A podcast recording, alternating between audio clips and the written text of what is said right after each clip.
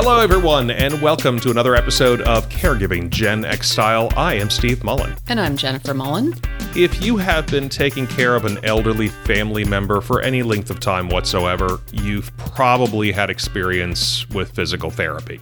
It could be after a fall, it could be after a surgery, it could just be to work on some kind of issue they're having, but do you really know what physical therapists do? So in this episode, we're going to talk with a physical therapist about the best ways we as caregivers can partner with them as physical therapists to help our loved ones. But first, Jennifer, how is your mom? My mom is doing well. You always say that. I know. Which is great. I'm glad she is. I'm knocking on wood, right? She's been doing well for quite some time.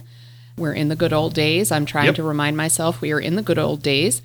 She did give me a little bit of a chuckle earlier this week. So she lives in an apartment, and as one might expect when you live in an apartment, there's, you know, it could be noisy sometimes. Sometimes you have quiet neighbors, sometimes you have noisy neighbors.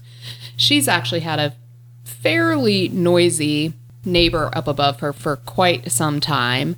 They were very friendly with each other, but he was pretty noisy, a little younger, and pounding up and down the stairs, which are, you know, shares a wall with her apartment. And so, you know, I would often hear, right, oh my God, it was so loud last night, I couldn't sleep, whatever, whatever. He moved out a couple of weeks ago, and she just said to me, oh, it's so quiet around here. I can't wait to get another neighbor back upstairs. I need more activity. I'm sorry, you got to pick one. I could not help myself. I chuckled at that, and I said, Mom, are you listening to yourself? Because for months you were complaining about how noisy it was and how you couldn't sleep. Mm-hmm. So try to enjoy it. Yep. So I got a little chuckle out of that. Yep. Steve, how's your mom? I've got a funny little story. Just a couple of weeks ago, maybe 3 weeks ago, I was at her apartment, and she asked me to look at her toe. And I believe we have referenced on this podcast before. It's your favorite thing to do. Feet disgust me. Yep. And listen, it's old lady feet.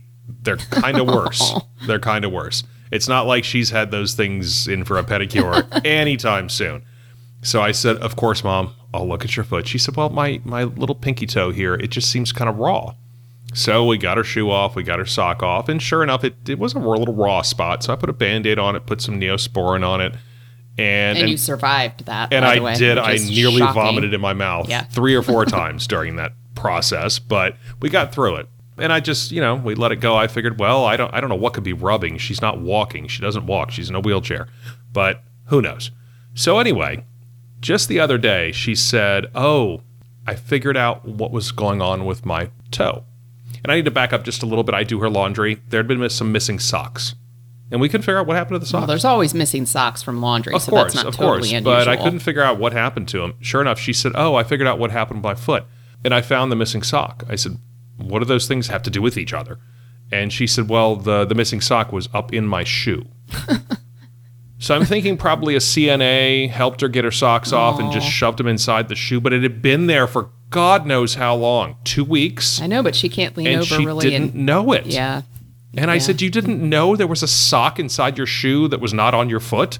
She said, no, it was jammed way up in the front. And it was just, I didn't feel it.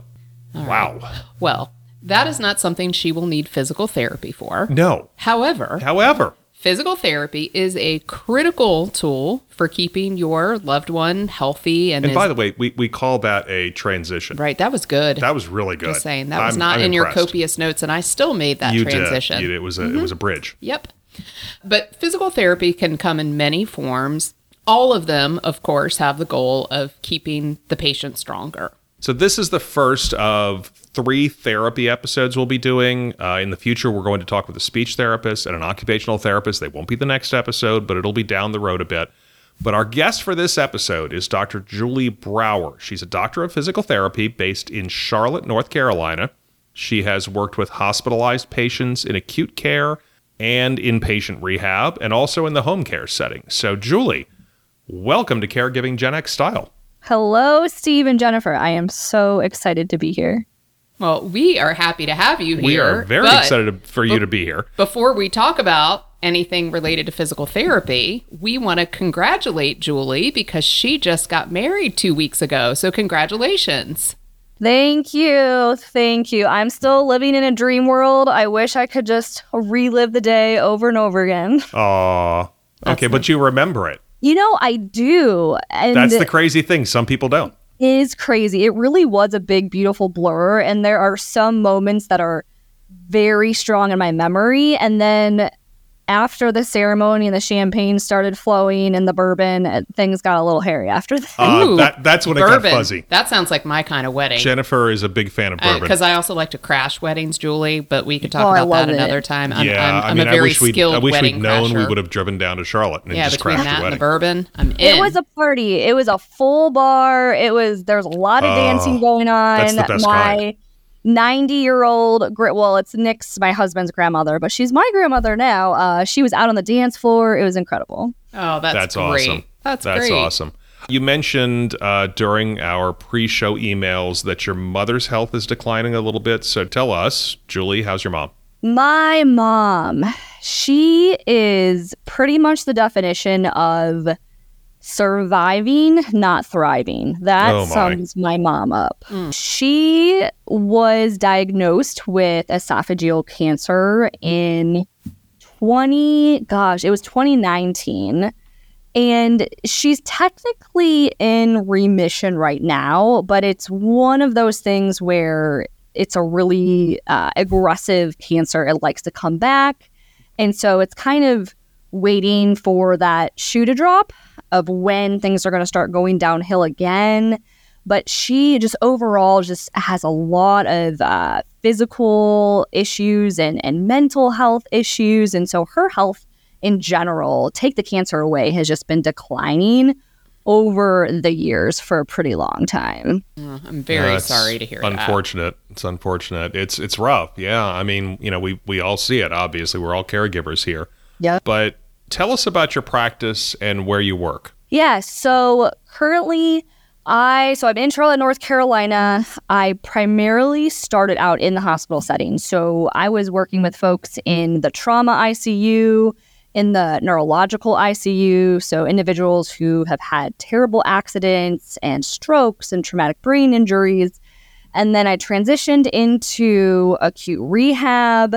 I did a little bit of outpatient, and currently I am doing a mix of home health, outpatient on wheels, so individuals who are well enough to go to an outpatient physical therapy clinic, but they prefer to have treatment in their homes, and then private wellness for older adults in their homes as well. Julie, generally speaking, what is the best way that a caregiver can help a physical therapist do their job? So you're talking about, you know, certainly sometimes you are going into homes, but even if you're in the hospital setting, you know, for those of us who are there in support of our loved ones, when you come into the room, what is the best thing we can be doing to support what you're trying to accomplish?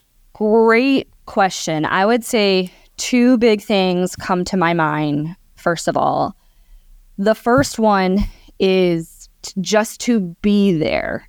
And I know that sounds simple.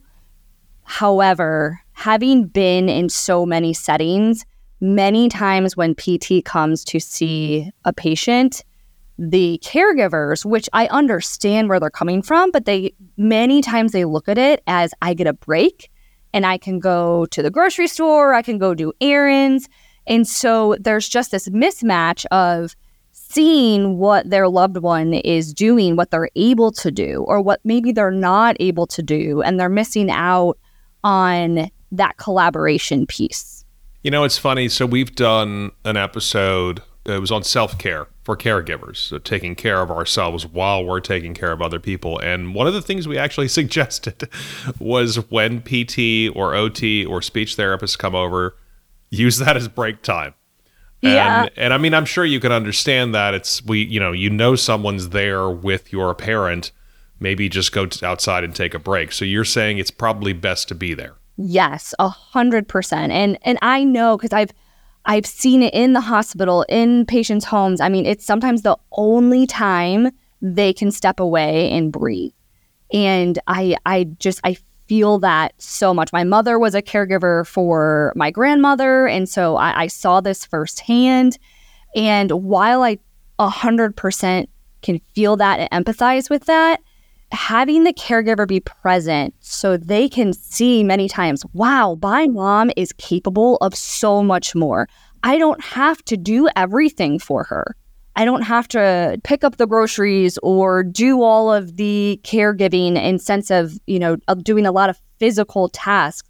My mom or dad is actually stronger than what I perceive. And that is a beautiful, beautiful opportunity. And that only happens if the caregiver is present during those physical therapy sessions. I think I would add to that too, if you are watching what the physical therapist is doing with your loved one, you also can make sure that they stay on task when the physical therapist is not there. You know, if a list of exercises has been left, for example, you can make sure that they're doing what they're supposed to do, and you've watched them, you know what they can do, you know what they're capable of, and you can watch them do that. Now, I'll say too, I and my brother are very fortunate in that our mom, she is a doctor rule follower. If a doctor gives her an assignment, she will do it. And let me tell you, get a text from my mom every day. She's over there in her apartment doing her exercises to this day that a physical therapist left probably 2 years ago. Yes, a year and a half, 2 years ago. After her surgery, yeah. Yeah, so I think that's the other benefit too, Julie, is you can make sure that they're staying up with what they should be doing. 100%. I will tell you, when I have patients that I go see in their homes, and a home health patient by definition, they're pretty sick. They've just been released from the hospital many times, and patients now are being released sicker and sicker and going home. And I will tell you, the patients that I have where their caregivers are present and they are wanting to learn how to transfer their loved one, how to implement some of these exercises, how to get their loved one engaged in mobility, I know that patient's outcomes are going to be so much better. The patients where I walk in and they don't have solid caregiver support, or the caregiver is not wanting to engage, I know already that I am going to want to get every single other type of healthcare professional, especially social work, in on this case, because they don't do well. They typically don't have good outcomes. So for all the caregivers out there, give yourselves a little pat on the back. You're making things better. Absolutely. Absolutely. And I would say my number two thing that is so important for caregivers is to take it even a step further and do the exercises with your loved one. Become really strong. Become incredibly robust, the most robust human you can possibly be, mentally and physically, because you need to be strong mentally and physically in order to go through the psychological distress and the physical burden of many times lifting up your loved ones and helping them to walk all day long. That is really, I never really thought of it that way, but that's really, really a great idea. So, you know, there's a lot of places where we as caregivers can see people like you, physical therapists, at work. Let's start with hospitals, which you mentioned earlier. You worked in a hospital setting at one point. From our experience, the PT people at hospitals, they're doing somewhat of a different job than elsewhere. How are they working with patients? Yeah, so acute care is a whole different breed, just like you said. In that setting, two main roles. One, we are the ones to get in and get that patient moving. We know how detrimental bed rest can be. So we want to get in and get that patient out of bed, get them to the bathroom, get them walking as quickly as humanly possible. That's number one. Number two, and I would argue that this second role may be even more important, or just as important, is that the physical therapist is making the recommendation of discharge. So we are walking in the room, we are evaluating and seeing how this patient moves, we are asking about their support they have at home, and we are the ones who are saying, we recommend that this patient go home, go to a skilled nursing facility, go to an inpatient rehab facility, go to outpatient. We have this massive, massive responsibility of helping to shape the trajectory of where this patient is going to go after their hospital stay. Yeah, I think that makes so much sense. And I'm also just thinking about it, it sort of works in the reverse too. When a patient gets to a facility, I'm thinking about, you know, when my mom was transferred from a hospital to a skilled nursing facility, she actually wasn't even she was not allowed out of bed until a physical therapist came to evaluate her, which, you know, so it works both ways, both, you know, kind of coming into a facility and then also being discharged from a facility. Yeah, absolutely. And that's a tough situation. Many times other staff members, they don't feel really comfortable mobilizing the patient. And there's a lot to be said there, because really the caring for a patient who has decreased mobility is in the hospital. It should be every single person's job to get this person up and get them moving.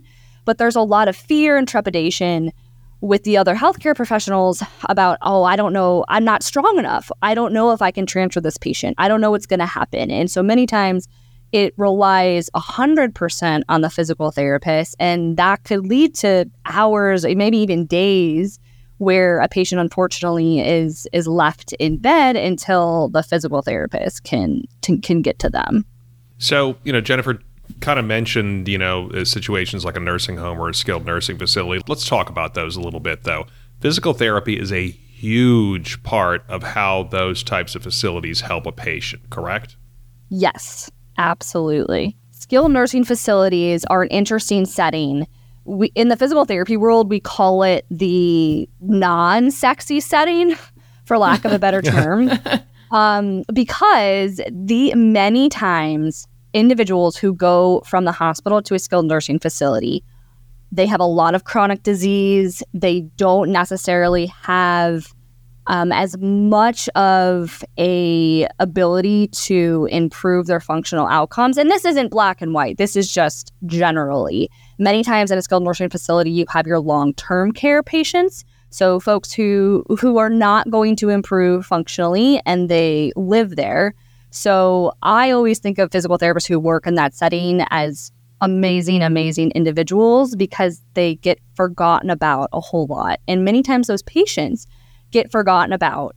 And the reality is that even if patients do go to a skilled nursing facility, many of them can be short-term stay, and those folks can end up improving dramatically and going home. So it's a very, very important PTs in that setting to work on getting this patient from sickness to wellness to fitness as much as they possibly can. Right. I mean, and that's been our experience with skilled nursing has been, you know, Jennifer's mom, my mom was in the hospital. They needed to get stronger. They were sent there for, well, I mean, you know, after big surgeries, it was a month. But, you know, my mother had a couple of hospitalizations and they sent her there for a week afterwards. So very temporary. Yeah. And it's interesting, skilled nursing facilities are becoming more utilized for that short-term care, because those inpatient rehab centers, those acute rehab centers, are becoming few and far between. So we're seeing a lot more individuals being discharged to skilled nursing facilities. And many times the insurance plays into that, because many insurances will pay for a skilled nursing facility versus an acute rehab. So we're seeing a big movement of a lot more patients being discharged there. That's interesting. That's interesting. Of course, there's also outpatient physical therapy. So this is where a patient, you know, will come to what is basically a gym to work toward a particular goal. So how is the work different there compared to skilled nursing or a nursing home? Yeah, so those patients are ambulatory. They can be doing pretty well. So this could be, you know, either of your parents.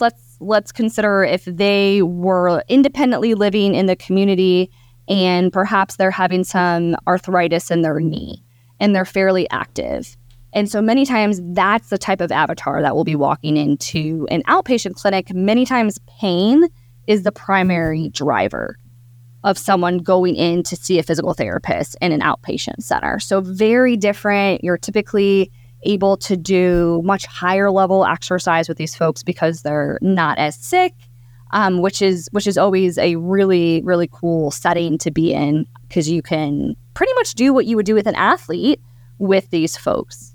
And, you know, finally, there's also home care. And you mentioned that this is something also that you do, where the physical therapist actually comes to the loved one's home, works with them. It's obviously convenient. You don't have to go anywhere. But is the patient missing out at all compared to going to an outpatient facility that's got all the equipment and all the cool stuff?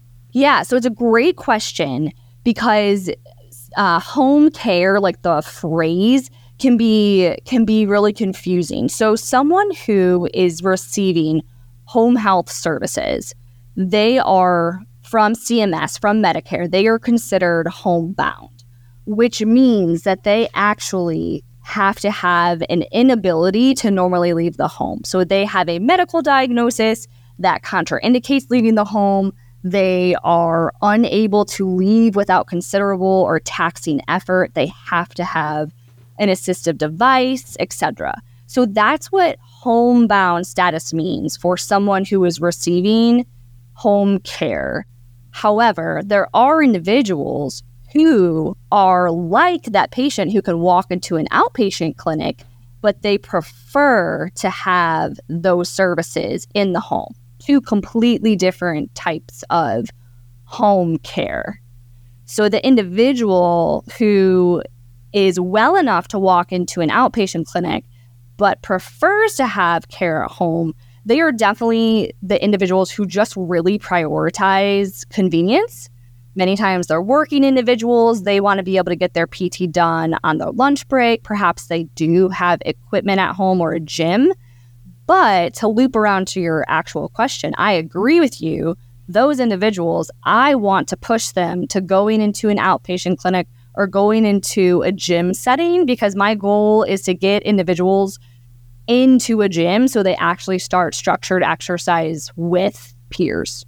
Yeah, it's just like regular physical activity for the healthiest of people, right? Like exercising at home versus going to a gym where you do have equipment and you can work all different types of muscles and et cetera, et cetera. So it seems that it's same thing with physical therapy. If you've got, injuries or things you're trying to recover from, use everything that you have at your disposal. Seems like it makes good sense, for sure. Absolutely. So I think one of the biggest problems with physical therapy, at least here in the United States, and you sort of touched on this briefly, Julie, and that's insurance. So, when a patient starts to plateau or basically, really stops improving, insurance may no longer pay for the service. So how often do you come across, and that is one thing, by the way, I'm going to do a little squirrel for a moment, because it's physical therapy and it's just it's our healthcare system in general, right? When insurance companies are telling the medical professionals something, is no longer needed. They're in charge. And that's very frustrating. But how often do you come across something like that, Julie? All the time, Jennifer. Yep. It's a constant battle, and it's across settings.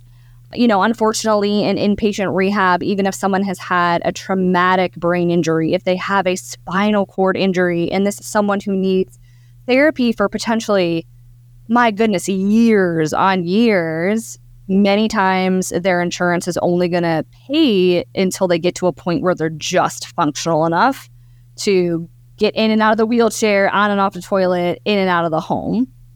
And we know that can't be the end point for that person, right? There's so much rehab left for that individual. Mm-hmm. And we see it in acute care, where many insurances are not going to pay for the highest level of care. If they're just functional enough, then they will say, hey, this person has to go home, even if they're not safe to go home.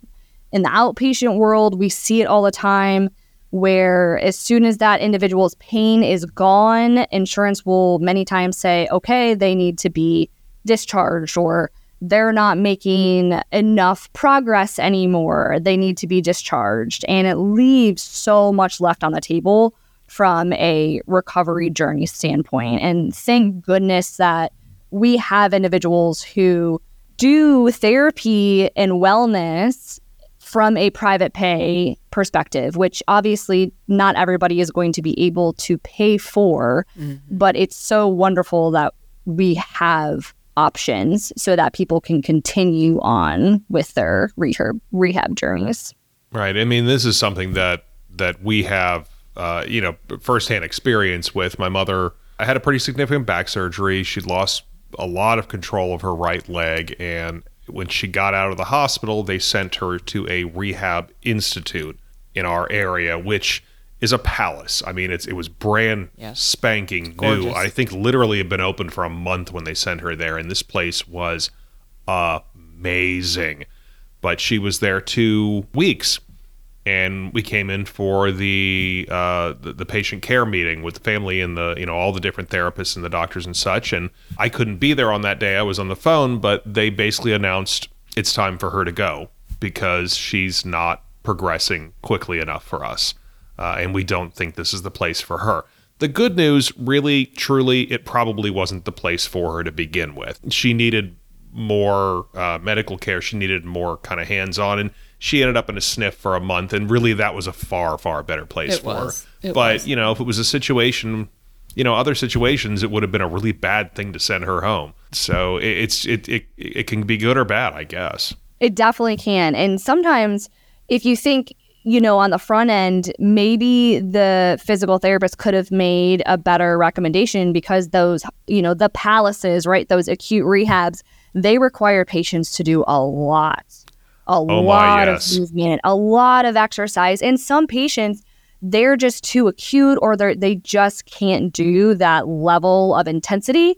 And then a skilled nursing facility can be a wonderful, wonderful option for them. My mom, after she had lumbar fusion surgery 2 years ago now, and she went into a skilled nursing facility, and it was a fantastic place for her. And really that it starts with that acute care therapist in the hospital really understanding the patient to be able to make that effective recommendation. And obviously there's so much that goes into discharge beyond just what the PT will recommend, but that's really part of our responsibility is trying to make sure that we get that recommendation right.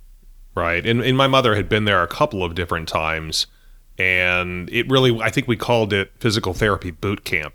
It was tough. She was working all day long. I was just going to say I'm having little snippets of memory of what her schedule was. Of course, all of us. Right, this was happening during COVID. Like we couldn't, or I couldn't go inside. I remember visiting with her outright outside. That was me, right? But her talking about sort of like what the schedule was, and it was I was tired thinking about the schedule that she was on. It's crazy, right? I mean, it's all day long. You are with PT, OT, speech. It's almost 3 hours a day, back to back. It's a lot. Yeah, it's definitely a lot. So boot camp is the perfect. That's a good for it. That is a good way to describe it. Definitely. Thank you so much. Well, let's talk about what can your loved ones do on their own without a physical therapist. So, and I feel like my mom is kind of a good example because she is still living independently, thankfully. But with a lot of support from me and my brother. Like I said, Julie, I'm not kidding. There is a sheet of notebook paper with these exercises written out on it that a physical therapist wrote out. It had to have been a year and a half or 2 years ago. It is still taped up on a kitchen cabinet. I love it. Pretty much every day, she kind of goes into the kitchen. Of course, her mobility has declined a lot, so she's got to hold on to the counter or the kitchen table or whatever. But she's doing these things. So, what do you recommend if someone is on, if you don't have someone like my mom who is going to be motivated completely on her own? Your mom sounds like the best patient ever. She totally is. She really is. Yes. Everyone falls in love with Gagi. Absolutely. Yes. Medical professionals or, coworkers of mine who she's never met. Yes. They all love her. But what do you recommend for folks to do on their own? Yeah. So $1 million question, because the goal always is, how do I take what I am doing with my patient and scale it and modify it down so that it's approachable and not intimidating and safe for this individual to do at home?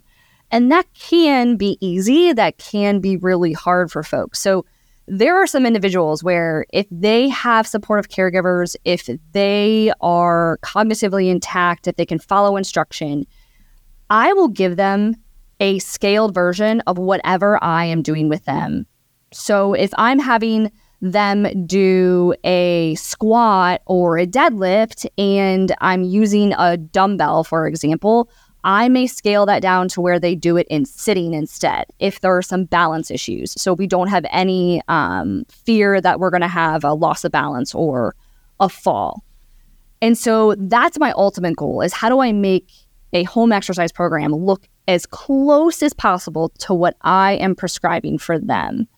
If that fitness part, those higher level exercises are not going to be approachable, if that's not going to be an option, then my goal may be that I'm just trying to get this patient to sit on the couch less, right? So can I give them a walking program?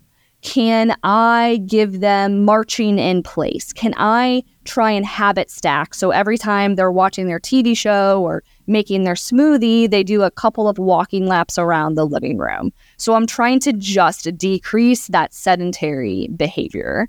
Well, and actually, so that's a really good point to just even thinking about it in the simplest of terms, decreasing the sedentary behavior. It doesn't necessarily, right? It doesn't have to be a big thing, a big movement, a big set of exercises.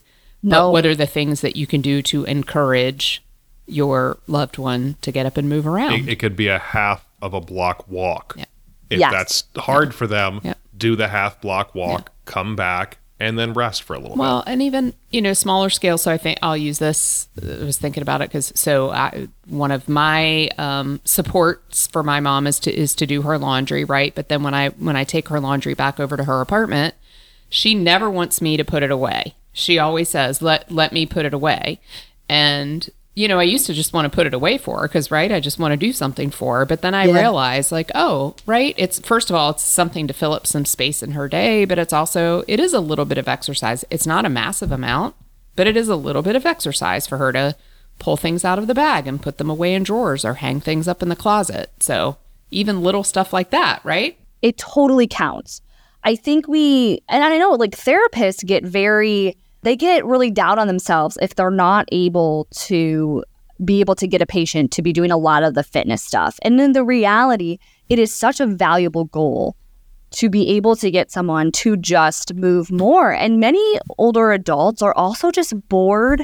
They're so bored. Yes. And so when you are giving something to them to fill their day, like I will put on their favorite music and have them do musical chairs, meaning during their favorite song, they are doing as many sit-to-stands from different surfaces, the couch, the recliner, the kitchen chair, as they can. Simple things like that. And always keeping it meaningful. If they love to be able to go out and get their own mail, then it's let's do a lap to the mailbox and see how long that takes you. And then let's try and have you do it again next time. And maybe you do a little bit faster. That's fantastic. I love the idea of just turning, an everyday activity into exercise. Yeah. That's fantastic. And that's all it takes is figuring out what do they like to do? What is a meaningful goal? And I love to get 8 layers deep there. Like if I'm talking to my patients, like what do you love to do? It's Tuesday. It's the afternoon. You are doing a thing you love. What is it? And who are you doing it with? And once I have them describe what that looks like to me, that activity, that's how I pick all of my exercises. And then that link is so clear that they have a lot of buy-in into what I'm asking them to do. Mm-hmm. I love that. What's your feeling on things like chair exercise classes, chair yoga? Because so Jennifer's mother and my mother are very different. My mother will do things if it is a led activity like that, but she's not so much good at sitting in her apartment and using the exercise band or doing stuff like that. What's your feeling on stuff like that? I love group exercise. I mean, my goal truly is to get all of my patients into a senior center, whether that's Silver Sneakers, if it's chair yoga. The socialization aspect, take away, is the chair yoga helpful for longevity and strength? The socialization is so incredibly key. I mean, loneliness kills. It really does. So being able to get people constantly out into the environment where they are around peers and they have the ability to make friends and have conversations is worth every single penny, every single ounce of effort on the caregiver's part. I absolutely love it. From the standpoint of, are many of those classes and exercises maybe underdosed, meaning many older adults are capable of a lot more? Yes. However, from that socialization standpoint, it's gold. Yeah, there's definitely, yes, there's a lot of value just in that part, getting them out and about and around other people for sure. Little side note about the chair yoga, just having a funny little memory. So during the pandemic, we were trying to figure out ways to make sure that my mom could stay, you know, a little bit active and be entertained. And so Steve actually set her up with YouTube chair. It was like chair yoga or chair exercises. But then, of course, the problem was, like, she did one or two episodes of it, and then, like, she couldn't figure out how to get back to the episodes of the so it just failed. Yeah, it was a good idea. Well, we tried. The tech issues that can be tough. That's a whole other episode. If you haven't listened to that one, Julie, you can go back. Yeah, I saw. I didn't listen to that one in particular, but I was like, oh boy, that's. I would highly recommend it. It's one of our favorites. Yeah, a lot of patience is required for that. Oh, for sure. So one final question, we think. I can't guarantee it, but if you had to give one piece of advice to a caregiver of an elderly person from the point of view of a physical therapist, what would it be? Become, as I said it earlier, become as strong as you possibly can.